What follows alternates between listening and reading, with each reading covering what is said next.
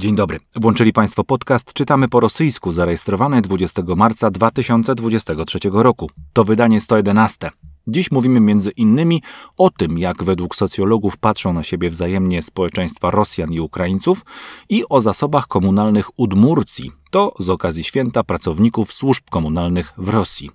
Dziś skład męski Marcin Strzyżewski i ja Bartosz Gołąbek, ale usłyszą Państwo głos kobiety, względem której Międzynarodowy Trybunał Karny w Hadze wystawił nakaz aresztowania. Zapraszamy do słuchania.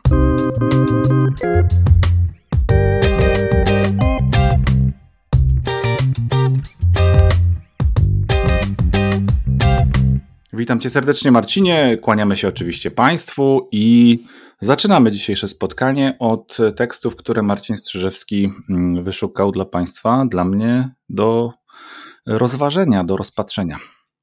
Dzień dobry Państwu. Dzisiaj zaczniemy sobie od rzeczy, na którą ja wielokrotnie mówiłem, że zwracać uwagi no może nie tyle nie można, co trzeba to robić bardzo ostrożnie, czyli badania socjologiczne w Rosji.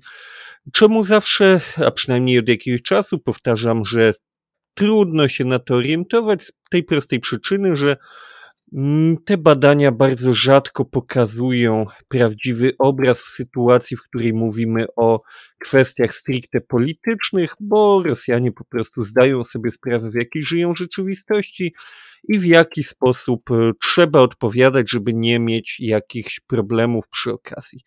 Tutaj jednak e, jest takie, powiedzmy, porozumienie. W większości tekst na Nowej Gazecie dotyczy wyników badań Centrum Lewady rosyjskiego, Centrum Badania Opinii Publicznej, takiego uznawanego za w miarę niezależne, ogólnie to najlepsze skonfliktowane z państwem agenci zagraniczni, ale oczywiście zdajemy sobie też sprawę, że działający dalej na terytorium Rosji, więc w tej chwili, jeśli ich jeszcze nie zamknęli, no to znaczy, że no nie jest to jakiś ideał niezależności. I drugą instytucją, która tutaj pomagała wyciągać jakieś wnioski, był Kijowski Międzynarodowy Instytut Socjologii, który wielokrotnie w ogóle z Lewadą tutaj współpracował, bo to jest y, takie badanie, raczej najnowsze wyniki badań, które były cyklicznie powtarzane, badań stosunków Rosjan do Ukraińców i Ukraińców do Rosjan.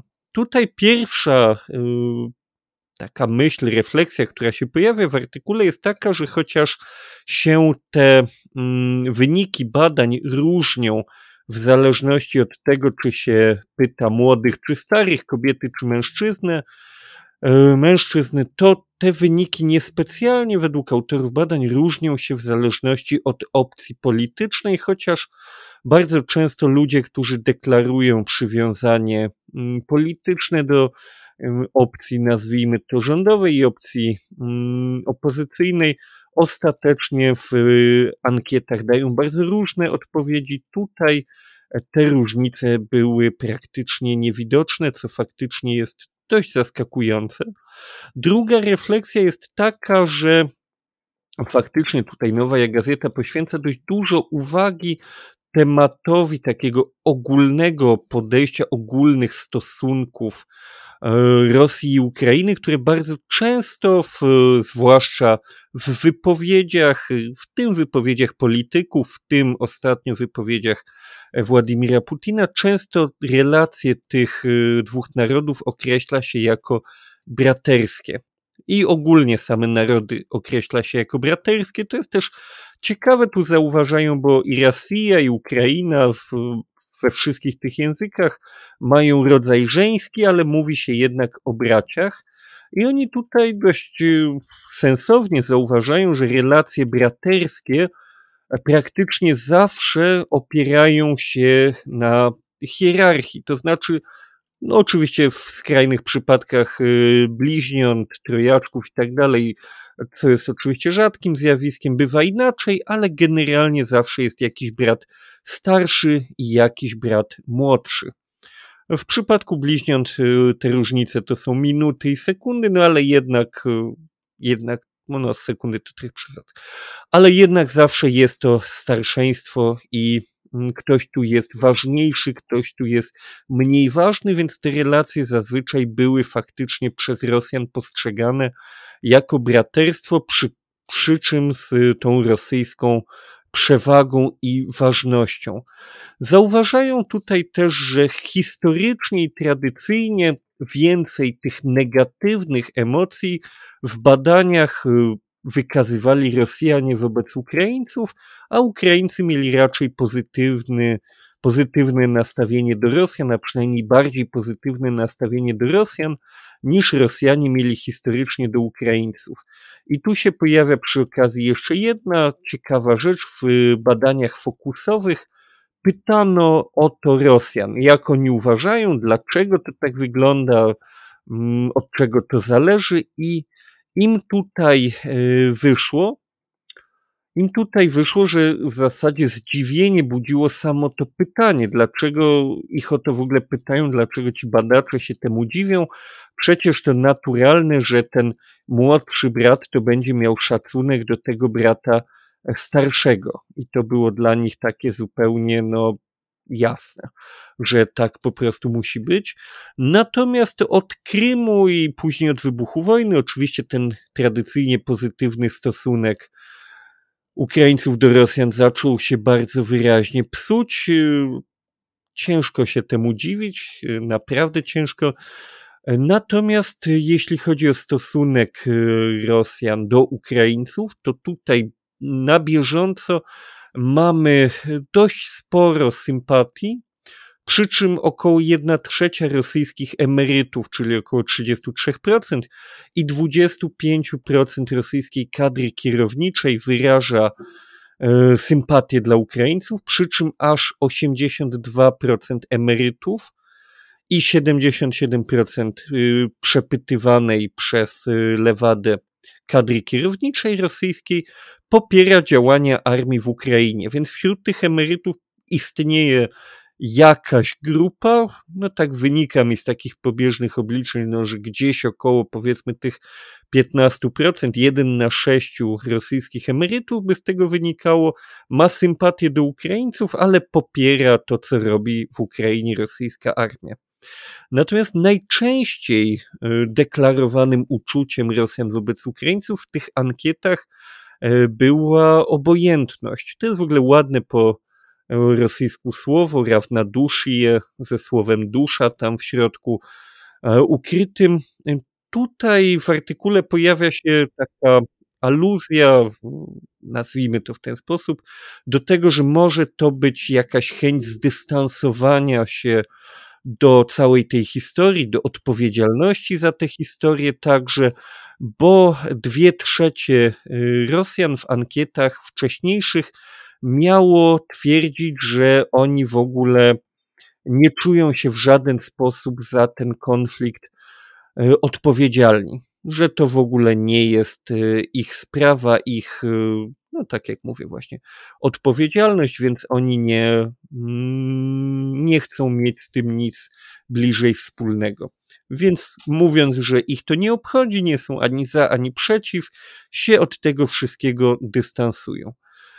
I kolejną drugą odpowiedzią, jaką tutaj udzielili Rosjanie co do tych uczuć wobec Ukraińców, to było, że są wobec nich podejrzliwi, tu z kolei Nowa Gazeta sugeruje, że może to wynikać z tych wszystkich y, dość, y, nazwijmy to, przykrych teorii spiskowych. No, Rosjanie są dosłownie bombardowani historiami o tym, że Ukraińcy robią wszystko co najgorsze, e, łącznie tam z jakimiś takimi zupełnie fantasmagorycznymi historiami, jak e, próby stworzenia broni, czy pozwolenia Amerykanom na próby stworzenia broni biologicznej, która by atakowała na podstawie e, rozpoznawania kodu genetycznego, zabijała samych Rosjan. I tu jest jeszcze ciekawe na koniec, 13% y, odpowiedzi rosyjskich ankietowanych sugeruje, że Rosjanie nienawidzą Ukraińców, a jednocześnie Rosjanie twierdzą, 63% ankietowanych Rosjan twierdzi, że Ukraińcy nienawidzą Rosjan. Czyli z tego by wynikało, że zdecydowana większość y, Rosjan nie nienawidzi Ukraińców, ale większość, choć już nie tak zdecydowana, uważa, że to Ukraińcy nienawidzą Rosjan. Przy czym z tych badań wynika, że większa, większa doza negatywnych uczuć e, wśród Rosjan, albo może przeformułujmy to zdanie, żeby było bardziej po polsku, więcej Rosjan procentowo ma negatywne uczucia wobec mieszkańców Stanów Zjednoczonych niż wobec mieszkańców Ukrainy. To też jest, jak się wydaje, jasne i wynika e, z prostego faktu, że rosyjska propaganda bardzo wyraźnie, mm, bardzo wyraźnie pozycjonuje tę amerykańsko-ukraińską relację w taki sposób, by sugerować, że Ukraińcy są tylko otumanionymi, oszukanymi wykonawcami złej woli Stanów Zjednoczonych, które są tymi faktycznie e, marzącymi o unicestwieniu Rosji jako bytu państwowego, więc nie dziwi, że to faktycznie e, ich Rosjanie de facto nie lubią, a przynajmniej tę niechęć deklarują. Marcin bardzo wyczerpująco tutaj opisał e, to, co w tekście e, redaktorzy mm, zestawili, i e, zupełnie jasne jest dla mnie od pewnego czasu to stwierdzenie, do którego chcę się odwołać na krótko, że znaczna część Rosjan w ogóle nie bierze mm, tej winy i tej odpowiedzialności na siebie. E, I myślę, że to jest zadanie, które będzie do przepracowania e, po wojnie. Nie wiem, czy od razu to się uda, bo to będzie oczywiście zależało od konfiguracji także polityczno-społecznej, tej, która w Rosji mm, nastąpi po zmianach, na które wszyscy liczą oczywiście, e, więc patrzmy na to w ten sposób, że jest to jakiegoś rodzaju zadanie, które będzie musiało współgrać, współbrzmieć i być wprowadzone razem z dodatkowym, dużo wydaje mi się trudniejszym, postawionym chyba przed całym światem, tym, który jest w tą wojnę zaangażowany, czyli próbą ustawienia, ponownego ustawienia luster, takich symbolicznych luster przed tymi e, społecznościami, przed tymi narodami mm, rosyjskim i ukraińskim, żeby ponownie się mogły zobaczyć i poznać. Myślę, że doszliśmy przez tą wojnę. My, mówię dlatego, że wciąż podtrzymuję i podkreślam to, że jesteśmy oczywiście częścią tego konfliktu, więc e, jesteśmy, doszliśmy do takiego miejsca, w którym w rzeczywistości bez e, takiego, nazwałbym to, resetu, ale takiego swoistego, społeczno-kulturowego resetu, e, oczywiście mm, pokoju nigdy nie zaznamy. Są środowiska, są ludzie, którzy to zresztą głoszą, że ten pokój jest absolutnie niemożliwy mm, w kontekście wydarzeń, choćby z ostatnich e, kilkunastu już w zasadzie miesięcy. Mm, ja w niego wierzę, mm, ale oczywiście uwarunkowań będzie bardzo dużo i jednym z nich jest właśnie to, o czym e, tutaj e, starałem się e, teraz zasygnalizować, czyli takie ponowne rozpatrzenie tego, mm, jakim, jakimi się widzą wzajemnie te kultury, te społeczności. I jeszcze jedna ważna rzecz, o czym kiedyś nawet rozmawialiśmy i paru komentatorów, i też kilku ludzi zaangażowanych bezpośrednio w bywanie w Ukrainie ostatnimi czasy, właśnie z pomocą, mówi o tym, że ta Ukraina przede wszystkim jest bardzo różnorodna, i ona nie poddaje się łatwym opisom i nie wchodzi w bardzo łatwe takie ramy, e, o których sobie często, mm, które często sobie możemy wyobrazić.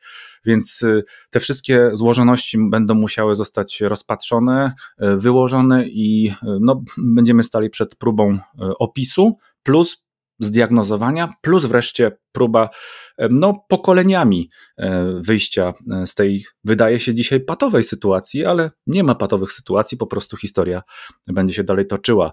Przy tym wszystkim jeszcze, Marcinie, pozwól mi na dwa słowa dotyczące języka rosyjskiego, bo właściwie mm, wydaje się, że te badania i to braterstwo, ono w dużej mierze gra wokół tego sentymentu, czyli e, wspólnoty języka, czy też wspólnoty korzenia językowego.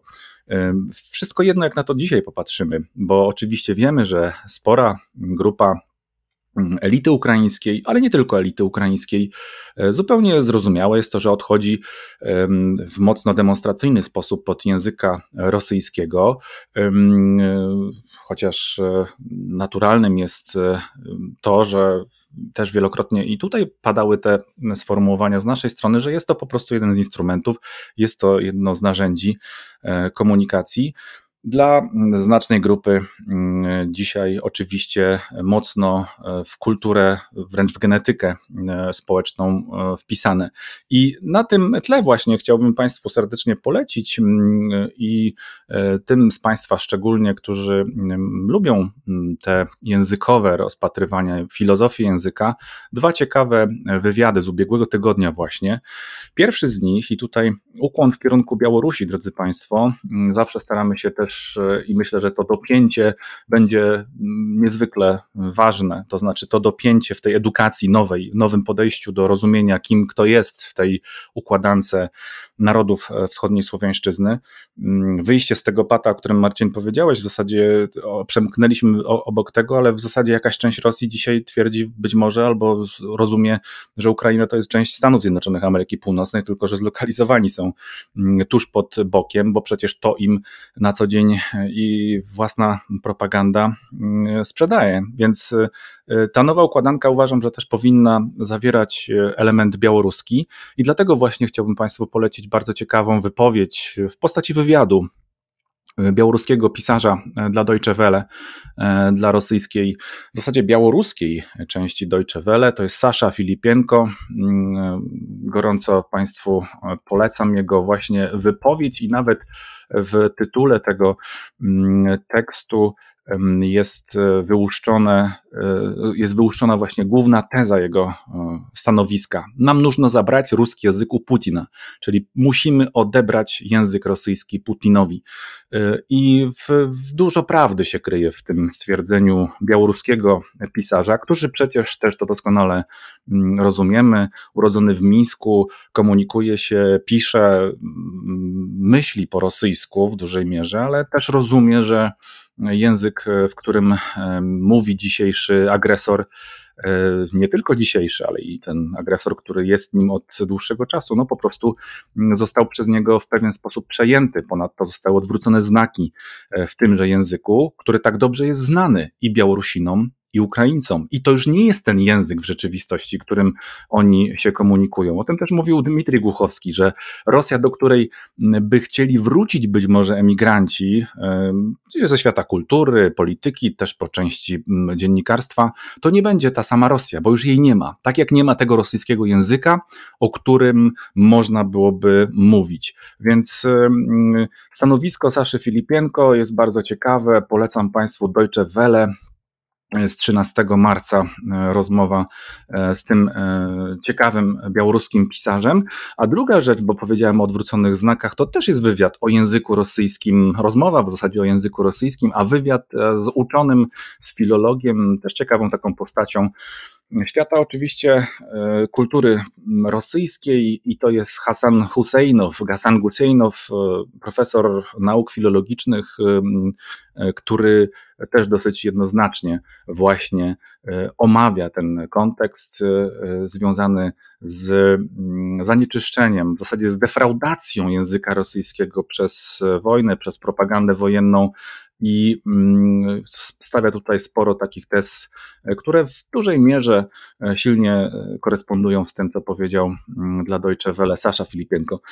Zwracam na to Państwa życzliwą uwagę i myślę, że to w pewnym sensie jest też próba poszukania tych edukacyjnych elementów, tych e, wartości, do których będzie trzeba prędzej czy później wrócić. Ja bym proponował prędzej niż później wracać, bo żeby nie, nie, nie, nie zaskoczyła nas rzeczywistość w tej sprawie, a wydaje się to być super istotne. Zostawmy język rosyjski do komunikacji, do tego, żeby on wciąż mógł być tym elementem noszącym jak najwięcej dobra, a nie zła, i e, odbierzmy go mm, autorytarnemu reżimowi, bo e, taki jest, e, taka jest potrzeba chwili. Tak, tu się absolutnie zgodzę z tym tematem języka, bo to jest potrzebne, ale też o tym pacie mówiłeś, to jest drugi osobnie ważny temat. Ja mam wrażenie, że cała ta wojna w dużej mierze wyniknęła z tego, że właśnie y, zagubiło się zrozumienie Rosjan dla Ukraińców.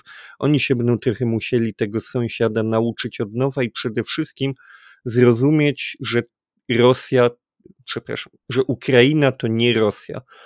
To jest hasło, które się gdzieś pojawia, tak jako właśnie hasło, jako taki slogan i to jest bardzo prawdziwy slogan. Tak, ja jeszcze, jeśli bym ci tutaj do, do, domówił jedną kwestię, ja bym użył z tego sformułowania, którego już e, wielokrotnie nadużywał nawet Władimir Putin, e, czyli Ukraina jest antyrosją, to prawda, ale jeśli się właściwymi wartościami, właściwą treścią to nasączy, bo Putin to oczywiście e, przeinacza, on to wywraca, on to w zasadzie karykaturalnie próbuje przedstawić jako niemożliwy byt, a my możemy powiedzieć dzisiaj jednoznacznie i mówimy to mam nadzieję bardzo regularnie, tylko być może nie wprost, że tak właśnie jest, że Ukraina jest antyrosją, ale z odpowiednio skonfigurowanymi wartościami, które ją budują jako niezależne, samodzielne, e, Miejmy nadzieję, że mądre i kwitnące, kwitnące państwo dla wszystkich, którzy zechcą je e, zamieszkać po e, wojnie, która, jak wierzymy, cały czas zbliża nieuchronnie ku dobremu rozwiązaniu dla tego właśnie państwa. A jeśli chcemy zrozumieć, co to znaczy antyrosja, to tutaj płynnie przejdziemy sobie do drugiej mojej historii, bo mm, to brzmi bardzo agresywnie i często jest tak wykorzystywane propagandowo, że antyrosja to jest jakiś kraj, który próbuje tę Rosję zniszczyć. Nie do końca to jest po prostu kraj, który nie chce sam siebie niszczyć, tak jak to robi e, Rosja często. I o tym jest właśnie ta historia o e, Władimirze Agafinie. To był, był, bo już nie żyje, mieszkaniec Petersburga, jedyny syn swojej matki, człowiek rozwiedziony z dorosłymi dziećmi, dojrzały, normalny, byśmy powiedzieli, jakby się wydawało, e, że normalny człowiek e, w tym sensie, że miał rodzinę, pracował, był kierowcą tira, tak zwanym dalnabojsikam, Dalnabojsik to jest taki kierowca, który jeździ w dalekie trasy. E, międzymiastowo, między tymi ogromnymi, przez te ogromne przestrzenie, wożąc towary mm, potrzebne przecież nam wszystkim do życia. Zawód niezwykle potrzebny, zawód ważny, mm, normalne życie normalnego człowieka. Tylko, że na początku września ten normalny człowiek z normalną rodziną, mm, nie wiemy jaka była jego sytuacja materialna w tym e, konkretnym przypadku, czy to wynikało z e, ograniczeń finansowych, ale zaciągnął się na kontrakt do armii rosyjskiej. Mm, to jest prawdopodobne, bo po pierwsze rozumiemy, że kierowcy tirów, chociaż są bardzo istotną częścią gospodarki globalnie, nie tylko w Rosji. To jest po prostu e, taka specjalizacja, bez której nic by nie działało. No to nie są to ludzie, którzy są nagradzani w jakiś, nazwijmy to, wyjątkowo e, bogaty sposób, więc podejrzewam, że taka służba kontraktowa mogła go tutaj skusić po prostu finansowo. On do Ukrainy nigdy nie dojechał, co gdzieś nam daje też jakieś, y, jakiś nazwijmy to, powód, żeby nie mówić o tym człowieku zupełnie negatywnie, bo chociaż on miał plan y, na tę wojnę jechać, to nie dotarł, więc raczej możemy mieć pewność, że przynajmniej nikogo tam e, po drodze nie zabił w czasie tych działań wojennych. A nie zabił i nie miał takiej okazji, żeby się do tego przyczynić, bo jadąc trasą Rostów, e, Rostów nad Donem Taganrog, jeszcze przed wjazdem na teren Ukrainy, e, on znajdował się pomiędzy ciężarówkami, czterema ciężarówkami zatrzymali się na poboczu w ramach takiego konwoju, i obok nich e, dwie wojskowe ciężarówki się nawzajem holowały na tak zwanym sztywnym holu, i e, ta holowana ciężarówka zarzuciła e, na pobocze, e, zjechała uderzając w ostatnią ciężarówkę z tych czterech, które stały na poboczu. Ta uderzona ciężarówka przejechała kawałek dalej, popchnięta i zmiażdżyła Władimira Agafina o drugą ciężarówkę stojącą tam sobie obok. Sytuacja oczywiście tragiczna. to jest dość zrozumiałe, że tutaj no, zginął człowiek. Ale sytuacja także jest, y, ma wymiar finansowy.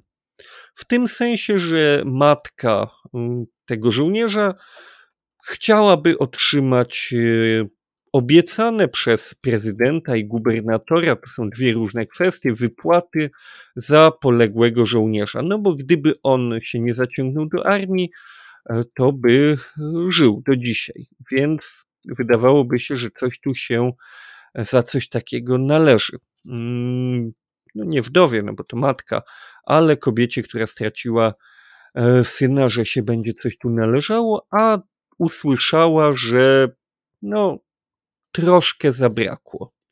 E, ciut, ciut nie datianuli, czyli ciuteczkę nie dociągnęli, no bo gdyby przejechał za tę granicę, e, to prawdopodobnie wypłata by była. E, co ciekawe, oskarżono i skazano kierowcę tego samochodu, który był holowany, na dwa lata w zawieszeniu i dwuletni zakaz prowadzenia pojazdów mechanicznych, więc nie jest to kara, którą moglibyśmy nazwać wyjątkowo dotkliwą, choć no też rozumiemy, że był to wypadek, a nie zła wola. I jeszcze ciekawa rzecz, tutaj Fontanka, portal petersburski, lokalny, przypomina, że niedawno była podobna sytuacja. Mm, to znaczy też nie w wyniku działań bojowych, bezpośrednio zginął e, żołnierz e, rosyjski. On wypadł z ciężarówki i został rozjechany przez ciężarówkę, która w konwoju jechała tuż za nim. No i wtedy także odmówiono wypłaty odszkodowania, ale kiedy sprawa trafiła do prasy, no to już wtedy stwierdzono, że no dobrze, wypłacą mu to odszkodowanie i można wyczytać tutaj taką nadzieję, że tym razem będzie podobnie, że tym razem także ostatecznie ta matka te pieniądze dostanie, no bo w końcu e, to jest istotne. Więc wracając do tego, od czego zacząłem, tak, Ukraina jest krajem z pewnymi ambicjami, żeby do takich sytuacji nie dopuszczać, przy czym wyraźnie przy tym też trzeba stwierdzić, że pod wieloma względami no niestety wciąż Ukraina jest takim krajem, gdzie podobny jak w Rosji poziom e, bałaganu, e, czasem korupcji, czasem obojętności władz także się zdarza. Przy czym no, obserwujemy dość wyraźnie, że mieszkańcy Ukrainy w swojej dużej części chcieliby zmienić tę sytuację i chyba to jest tutaj tym, co najbardziej ich odróżnia. Można by powiedzieć, że wypadki zdarzają się wszędzie.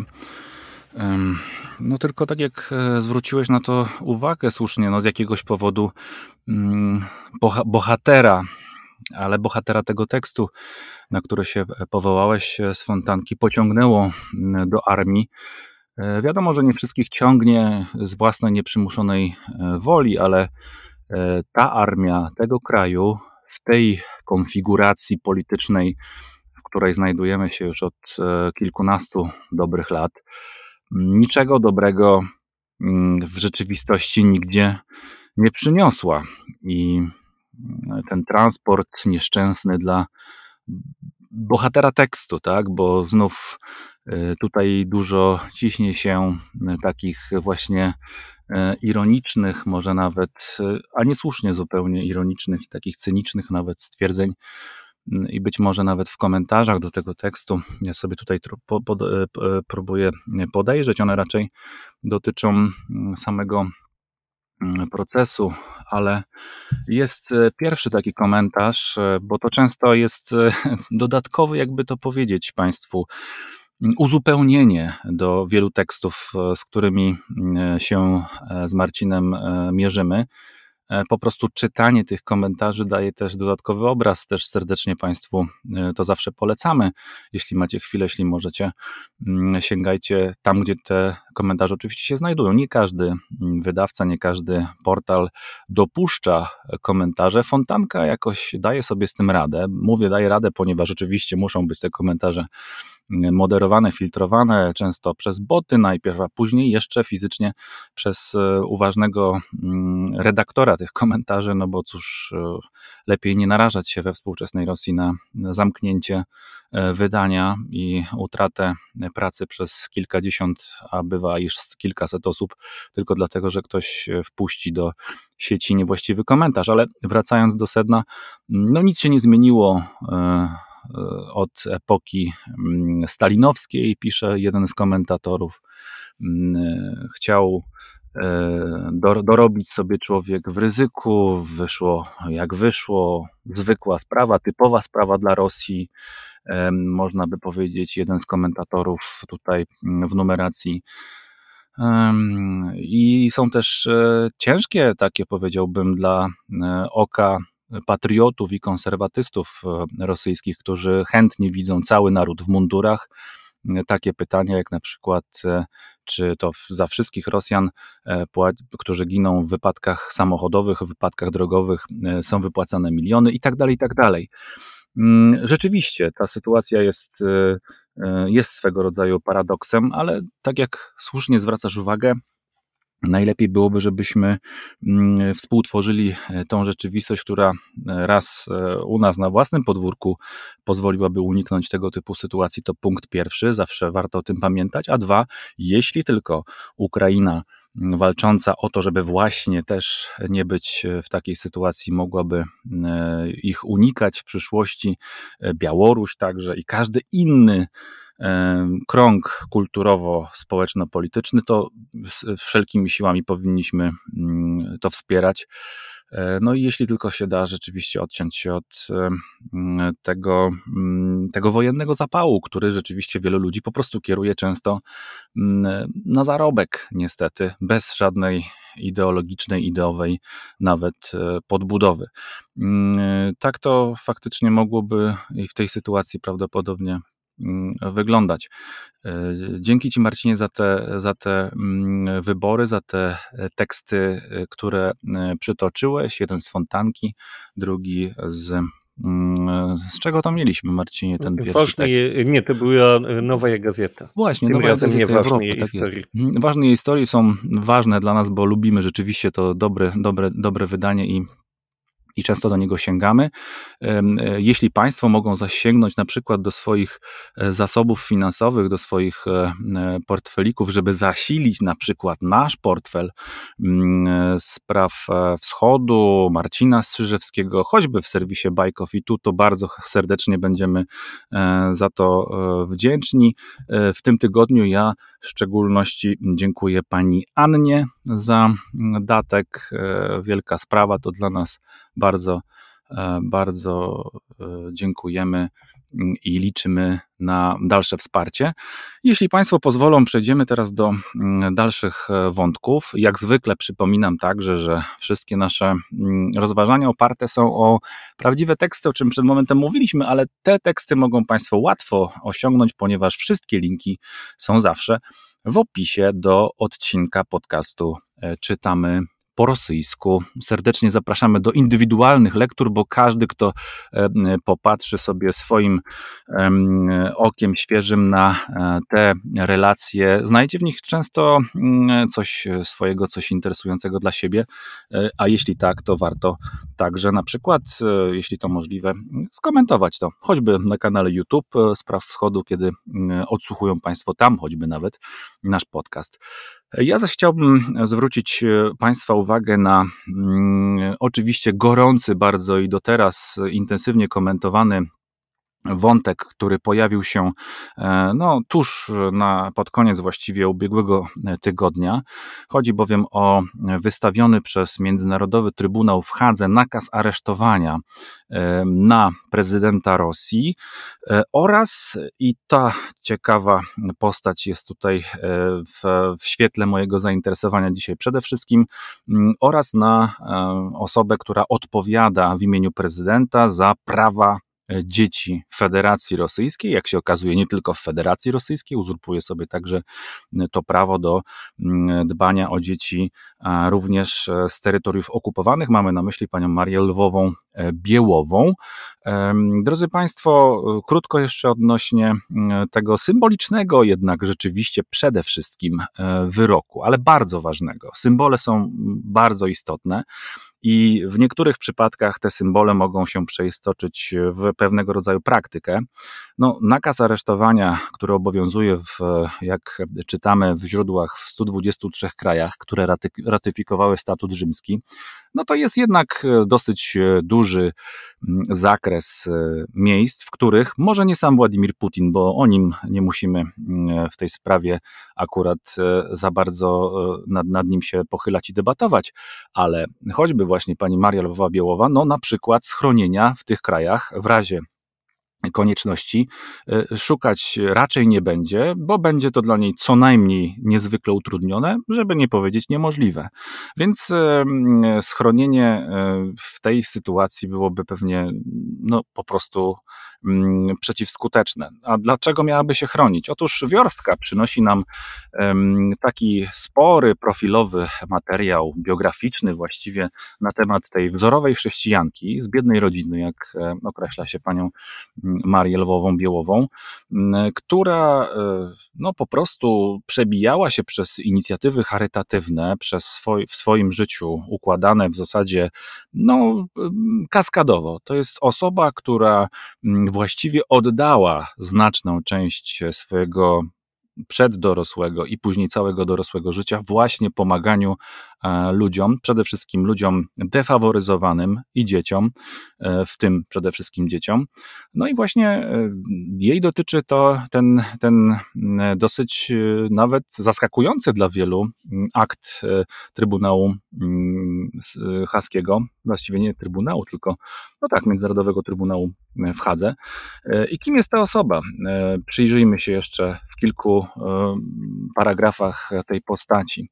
Otóż, kiedy Maria Lwowa-Biełowa obejmowała stanowisko Rzecznika Praw Dziecka, e, no, była już e, zaangażowana politycznie, ale to było takie zaangażowanie, nazwijmy to, w ten sposób e, w pół drogi.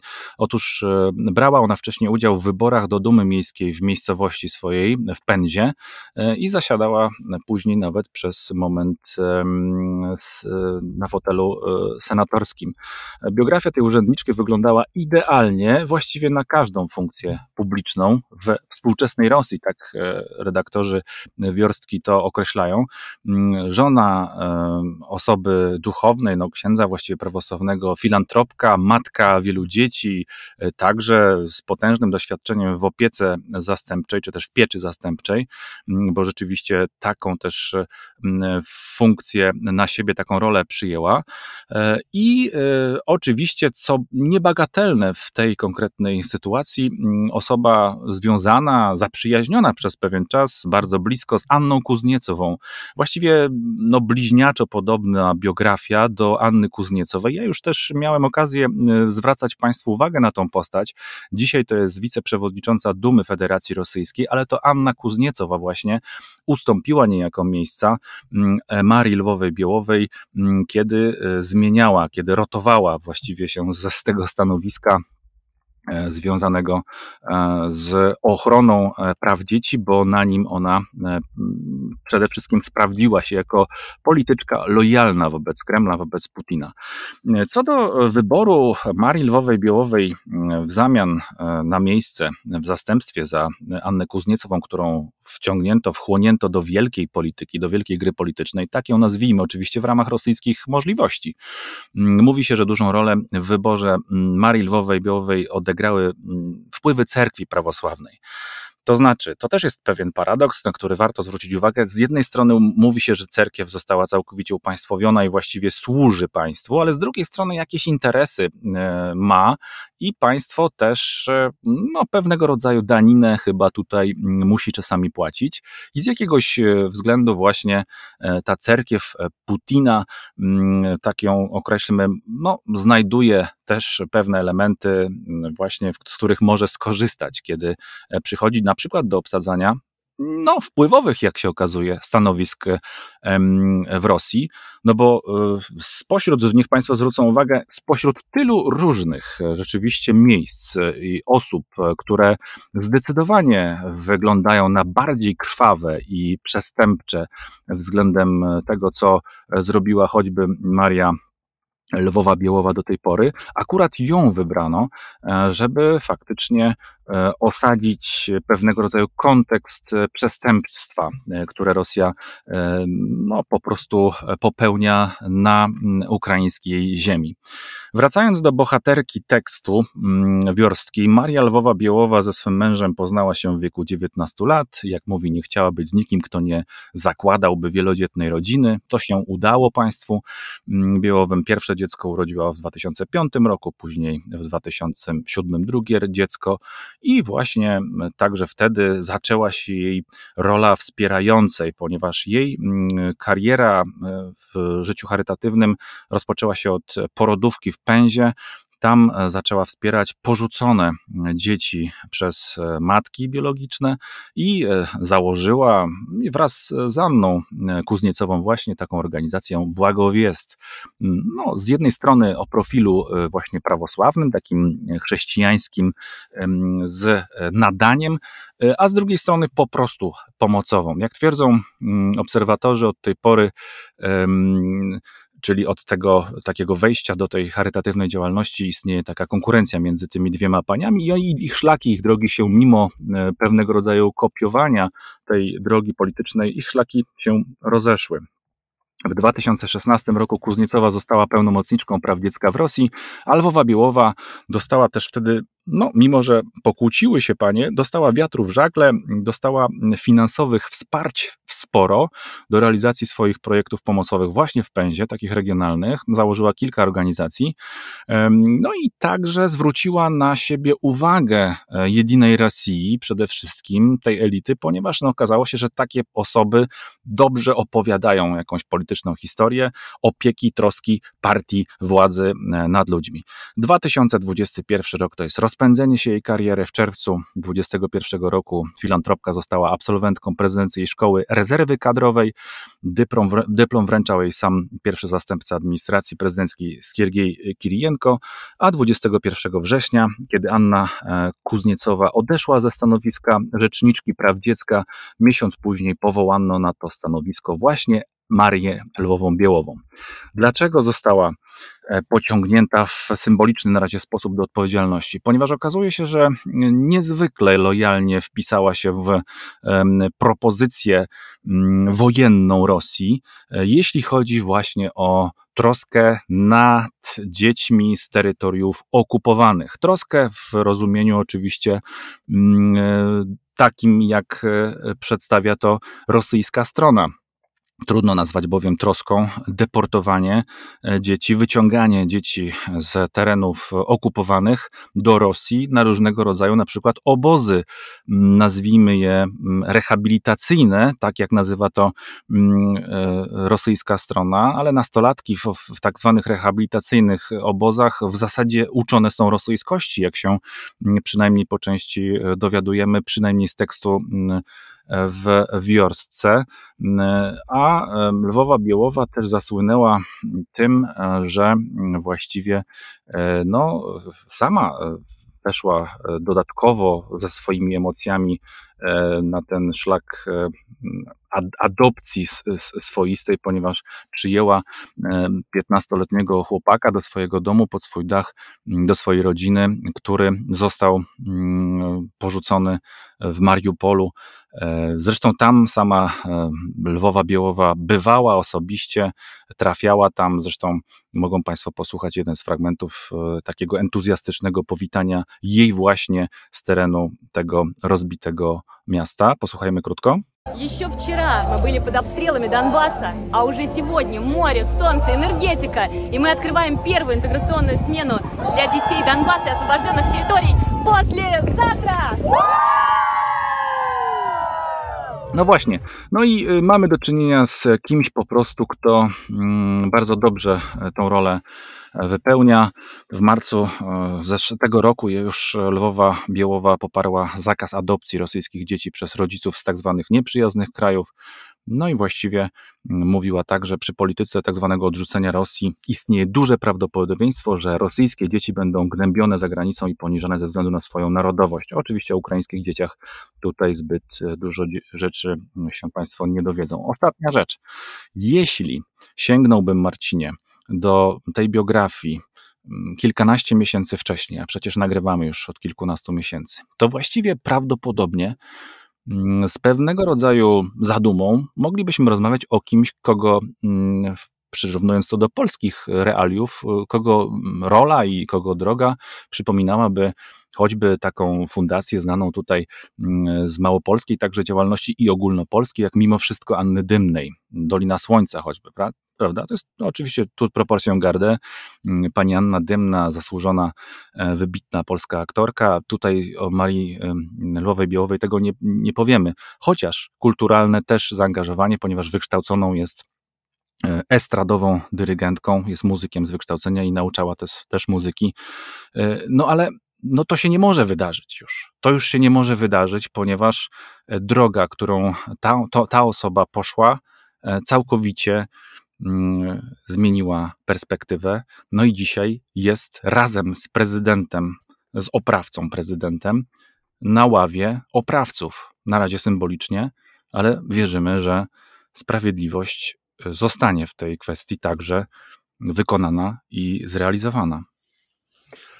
Tutaj faktycznie ta postać e, na moim takim osobistym, na mapie, powiedzmy tak byśmy to ujęli, mapie Rosji pojawiła się po tej rozmowie. Ona była w mediach e, pokazana, rozmowie z Putinem, gdzie on się z nią rozmawia, pyta się i mówi, że wy też wzięliście takie dziecko, czy małe dziecko, a ona mówi, że właśnie nie, że piętnastolatka, szczęśliwa e, z tego, że adoptowała sierotę. I no, dopiero tak po, po sekundowym namyśle dochodzi człowiek do, do takiego wniosku, że przecież ta osoba mówi o dziecku, które po pierwsze no, doskonale już rozumie, co się tam wokół niego dzieje, bo no, 15-latek to, to już jest poważny wiek, to są już ludzie, którzy no wiadomo, że często może, może do pewnego stopnia naiwne, może do pewnego stopnia e, nieprzemyślane, ale mają swoje poglądy, które jak najbardziej nawet jeśli właśnie tak jak mówię, no ja jak miałem 15 lat, miałem bardzo nieprzemyślane i naiwne poglądy, ale wciąż powinniśmy wszyscy takie poglądy szanować. Takiego młodego człowieka ktoś wyrywa e, z jego rzeczywistości, zabiera mu życie, miasto, w którym żył. Rozumiemy, że można odebrać człowiekowi, nie wiem, no w takiej normalnej sytuacji e, wiele, bardzo nawet wiele można odebrać mu właśnie e, wszystko, co go tam otaczało, najbliższych, e, jego przyzwyczajenia, jego, no można wiele człowiekowi zabrać, ale no zabrać całe miasto, w którym człowiek się wychowywał, to już jest jakiś apokaliptyczny scenariusz. Wyobraźcie sobie Państwo, że no nie wiem, my jesteśmy akurat z Krakowa i dla nas to jest taka perspektywa zrozumiała, że, że no, te miejsca, które kojarzymy, znamy, lubimy, nie wiem, Park Jordana, w którym się uczymy jeździć na rowerze, już nie istnieje. Że teatr słowackiego, w którym tam, nie wiem, dawno temu, jeszcze jako nastolatek, na biletach od y, babci, która była wdową po profesorze i dostawała bilety. Tam widziałem pierwszy raz jakiś, e, jakiś e, dramat Hamleta, czy akurat, przepraszam, Szekspira. Hamlet e, nie pisał. Nie Ale o to był, chodzi. Był bohaterem, tak jest. Był tak. bohaterem, tak, wiemy o co chodzi. I że to wszystko mu zabrali, i nagle pojawia się kobieta z miną anioła, która, której się wydaje, że robi wspaniałe rzeczy, i chwali się w telewizji tym, że cię uratowała, a to jest jakiś absolutny szczyt y, cynicznej podłości, ale to jest, nie, nie jest pierwszy raz, kiedy ja tutaj takich ostrych słów używam, bo tych szczytów y, cynicznej podłości to przerobiliśmy po kolei zdecydowanie zbyt wiele po drodze. To jest samo w sobie przykre. Natomiast jest tutaj jakiś element takiego dziwnego odwrócenia, że takiego orwellowskiego wręcz odwrócenia, gdzie tam e, w roku 1984 e, było, że miłość to nienawiść, wojna to pokój, prawda to kłamstwo i tak dalej. Tutaj mamy osobę, która miała się zajmować e, dobrem dzieci, a je po prostu zwyczajnie w taki okrutny, paskudny sposób gnębi. Osobiście, nie jakoś instytucjonalnie, że podpisuje dekrety i prawa, tylko po prostu u siebie w domu się tym zajmuje. I jeszcze jest to przez y, państwową propagandę na poziomie no takim federalnym, globalnym, poważnym, sprzedawane ludziom jako dobre zachowanie. To mnie tutaj zastanawia. A przy okazji to, co mówisz, to jest osoba, która mogłaby w teorii e, być uważana za człowieka dobrego, zasłużonego, który być może, możemy tylko się teraz zastanawiać, zgadywać, jakby to było, gdyby kraj był normalny i kto kogo popsuł. Kraj popsuł ludzi, czy tacy ludzie popsuli kraj. Może ona faktycznie byłaby inna w innych warunkach, a z drugiej strony żyje w takich, może to znowu tak jak w przypadku kierowcy ciężarówek, który poszedł y, do wojska i zginął, może ona także zdawała sobie sprawę, że może nawet sobie kiedyś obiecywała, że zrobi coś nie do końca idealnego, prawda, ale dzięki temu dostanie granty, dostanie pieniądze, wsparcie państwa i będzie mogła zrobić coś e, dobrego, coś, co ona uważa za dobre. I to jest trochę rodzaj paktu z diabłem, bo się wydaje, że robisz to, co ty chcesz, a szybko tracisz takie możliwości, taką swobodę podejmowania decyzji za siebie i nagle się okazuje, że znajdujesz się w posiadaniu tych ludzi, że miałaś e, ich wykorzystać, żeby robić coś dobrego, coś, co ty uważasz za dobre, a skończyło się tak, że to oni wykorzystali ciebie po to, żeby zrobić jakąś podłość. Jak było w tej konkretnej historii, my tego nie wiemy do końca, po prostu w ogóle tego nie wiemy. I prawdę mówiąc, obie, oba te scenariusze wydają się nieprzyjemnie prawdopodobne. Historia jest e, niezwykła w pewnym sensie również dlatego, że mm, Rosjanie atakując Ukrainę, mm, odbierając jej pokój, wolność e, i spokój, mm, no oczywiście, że tak, że są odpowiedzialni za dzieci niewinne, tylko oni już je traktują, wiesz, jako swoje. Przynajmniej z relacji pani Biełowej, Lwowej Biełowej wynika, że to po prostu zawsze były nasze dzieci E, i w zasadzie, tak jak Krym, wracają do rodzimej przystani. I co z tego, że te dzieci były, być może to jest hipoteza robocza, myślę, że bliska prawdy, w większości dominującej rosyjskojęzyczne. To nie znaczy, że były to dzieci ukraińskie, y, rosyjskie. A dla Białowej, dla ludzi, którzy tam weszli, Oczywiście może i z dobrą intencją ochrony ich. One już z a priori są rosyjskie przecież dzieci, tak? A czy tutaj ten argument językowy jest, y, tak bym powiedział, przepraszam Państwa, głupi, że ciężko w ogóle traktować to jakoś inaczej niż jakiś przykry żart, bo w ten sposób naprawdę bardzo wiele krajów mogłoby porywać dzieci z bardzo wielu innych krajów, bo te kwestie językowe są na świecie bardzo skomplikowane, a jakoś nie widziałem, żeby Francuzi e, porywali dzieci z Kanady, chociaż oczywiście różnie te e, szeroko pojęte kolonialne kolonialne relacje wyglądały.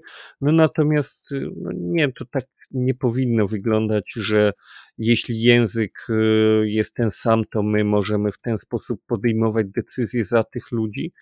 Szczególnie, prawdę mówiąc, y, jakoś to boli w przypadku tego Mariupola, choć to jest y, niewłaściwe też podejście, bo to boli w każdym przypadku, ale to, co mi się zawsze rzucało w oczy w relacjach ludzi z Mariupola i tych, które wysłuchałem osobiście od samych byłych mieszkańców Mariupola i od y, ludzi, którzy gdzieś tam w internecie to relacjonowali, to to, że ci ludzie byli bardzo dumni ze swojego miasta. To jest coś takiego, y, co nie było aż tak częste. Nie spotykałem tego na przykład w rozmowach wiem, ludzi z Charkowa czy, czy z Kijowa, że aż tak podkreślali, jakie to ich miasto było ładne, jak oni byli tak lokalnie dumni z tego, kim, kim są, bo chciałbyś powiedzieć, że byli, bo to miasto praktycznie ciężko powiedzieć, żeby istniało, ale no jednak dalej są. Więc to jest wszystko takie na wielu, na wielu pozycjach bolesne i na wielu wymiarach bolesne. Jeszcze tylko na koniec ci powiem, że zgadzam się z tobą. Symbole, nawet jeśli nie mają takiego dużego wpływu na rzeczywistość, jak e, faktyczne działania zbrojne na przykład, e, to jednak takie symbole jak ten nakaz aresztowania Putina wciąż, zgodzę się z tobą, mają znaczenie i to no mimo wszystko dość wyraźne. One aktualizują naszą świadomość poza wszystkim, to jest e, pewne i, i tego potrzebujemy, zwłaszcza w tak już odległym czasie od początku tej wojny. Jeśli by się to tylko dało, oczywiście, to e, jeśli to zupełnie e, prawdziwe e, zdjęcia na stronie Kremla oglądaliśmy wczoraj, m, że Władimir Putin osobiście odwiedza e, Mariupol, E, to, to trzeba zrobić wszystko, żeby następnym razem e, te odwiedziny nie doszły do skutku, albo żeby przeszły w taki sposób, żeby mm, po prostu były to ostatnie e, odwiedziny Władimira Putina jako odwiedzającego w tym miejscu, a dalej jego los powinien już być oczywiście mm, no, wytyczony choćby przez Międzynarodowy Trybunał Haski. Niech tak będzie. Skoncentrujmy się też na tym, nie rozpaczajmy, że E, że Putin demonstracyjnie też e, odwiedza jakieś e, domniemane przynajmniej mm, osiedla świeżo wybudowane w zrujnowanym przez siebie samego mieście. Przypominam e, dzisiaj tezę, e, która wraca do mnie, Sasza Filipienko, potrzebujemy koniecznie zabrać, odebrać język rosyjski e, Putinowi. Ostatnia rzecz dzisiaj, drodzy Państwo, drogi Marcinie, mm, krótko, w ubiegłym tygodniu miało miejsce takie święto, może nietypowe, ale warto również się do niego odwołać. Jest to święto pracowników komunalnych i sięgnąłem do portalu informacyjnego w Udmurtii. E, I cóż tutaj się okazuje, statystyka tego miejsca, jeśli chodzi o kontekst właśnie komunalny, tak go określmy, jest e, dosyć e, smutna, przygnębiająca, może nawet. Mm, tylko 57% zasobów mieszkaniowych w kraju, na razie mówimy o Rosji, posiada jednocześnie wszystkie rodzaje udogodnień komunalnych. Jednocześnie na obszarach wiejskich to tylko 26% mm, mieszkań, siedlisk ludzkich jest wyposażonych w podstawowe udogodnienia udogodnienia. Mm, I Udmurtstat, czyli taki, taka agenda statystyczna E, właśnie e, w Udmurcji również przeprowadziła takie badania właśnie przeddzień dnia pracowników gospodarstw komunalnych, bo tak moglibyśmy w sumie, i użyteczności publicznej, może nawet tak moglibyśmy to nieco pokracznie być może, ale jednak przełożyć.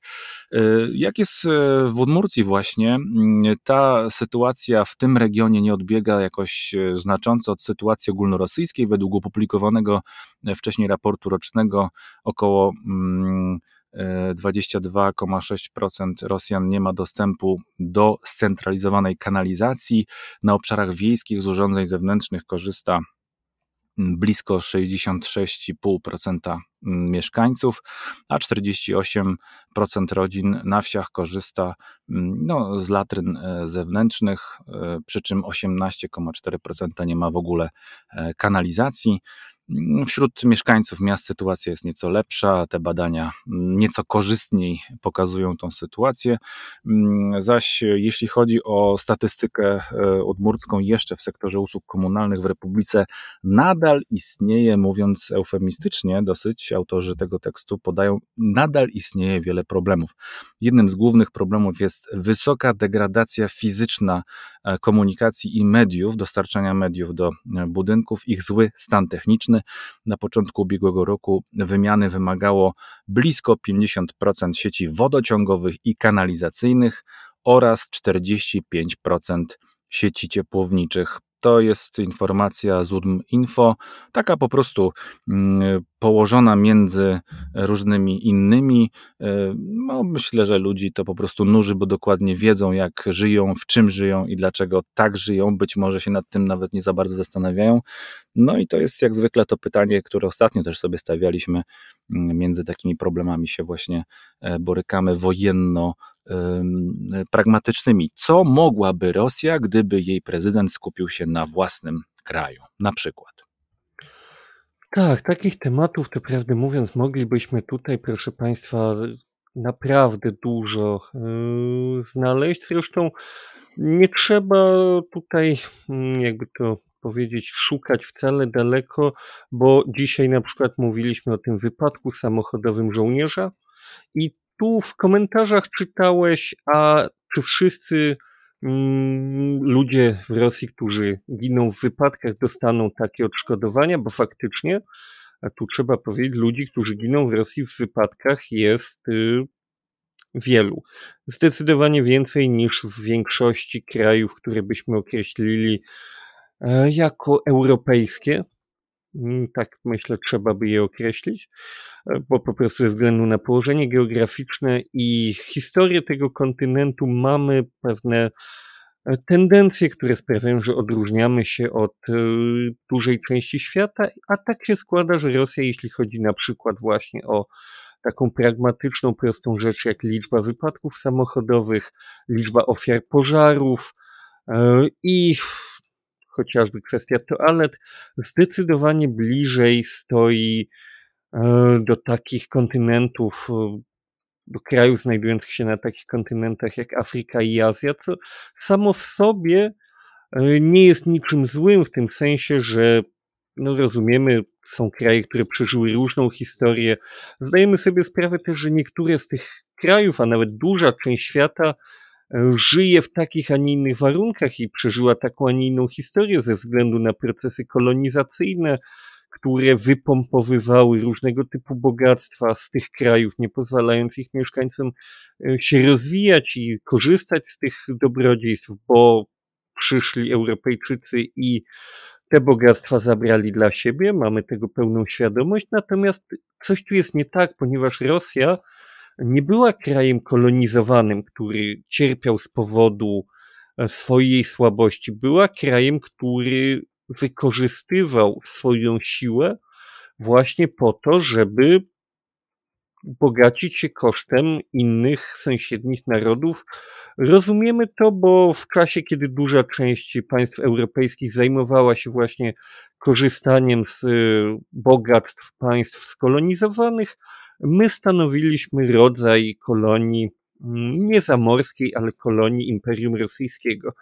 Także znamy temat, rozumiemy temat, tylko że coś tu poszło poważnie nie tak, skoro jak, y, jak właśnie rozumiemy, Rosja, która miała być w teorii tym krajem korzystającym z podbojów, e, z cudzych bogactw e, powinna się rozwinąć, a tymczasem żyje się tam pod wieloma względami i w wielu aspektach, jak w tych krajach tak zwanego, może brzydkie określenie, ale e, zrozumiałe dla dużej liczby z nas, więc go użyję trzeciego świata.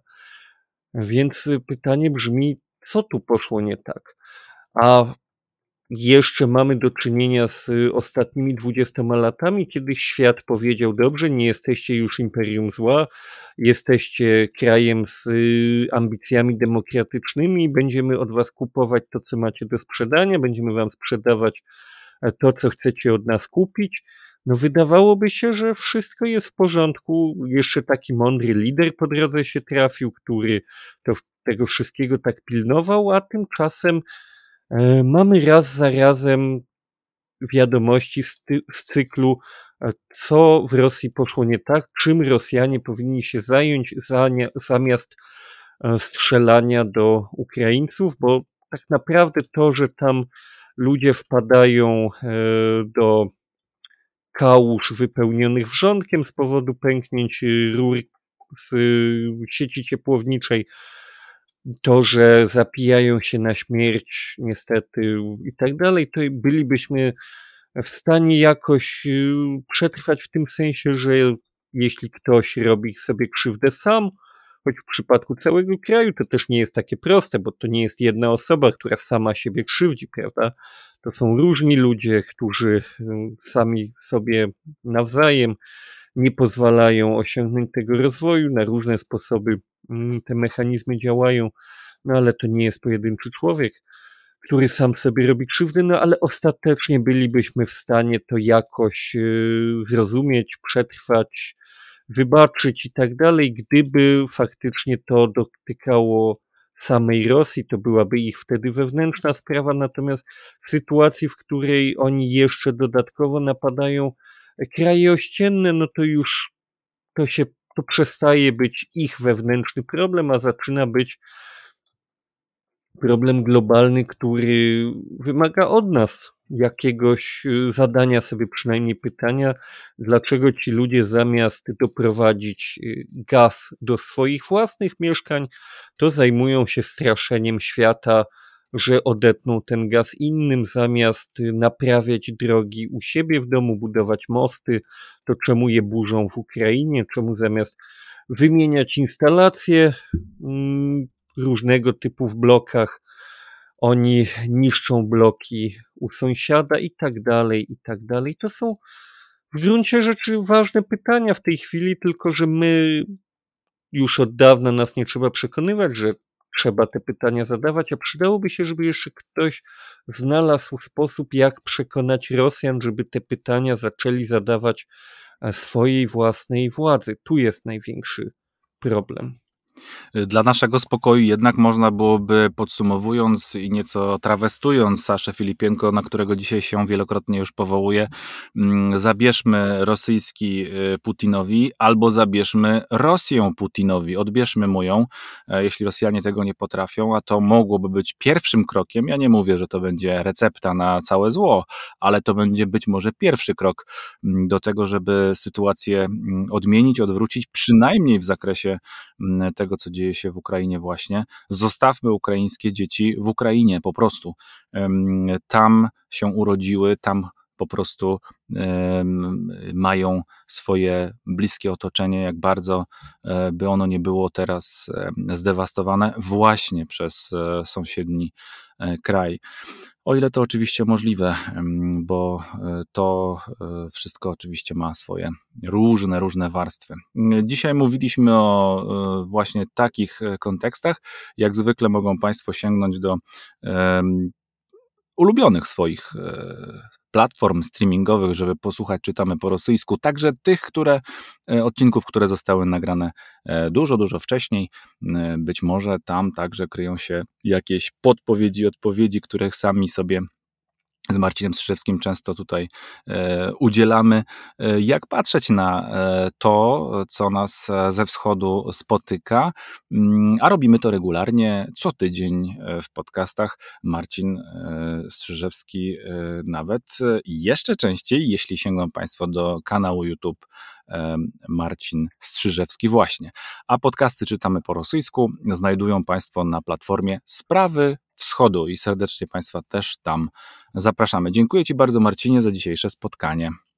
Dziękuję i dziękuję także Państwu, że nas wysłuchaliście. Dzięki, do usłyszenia.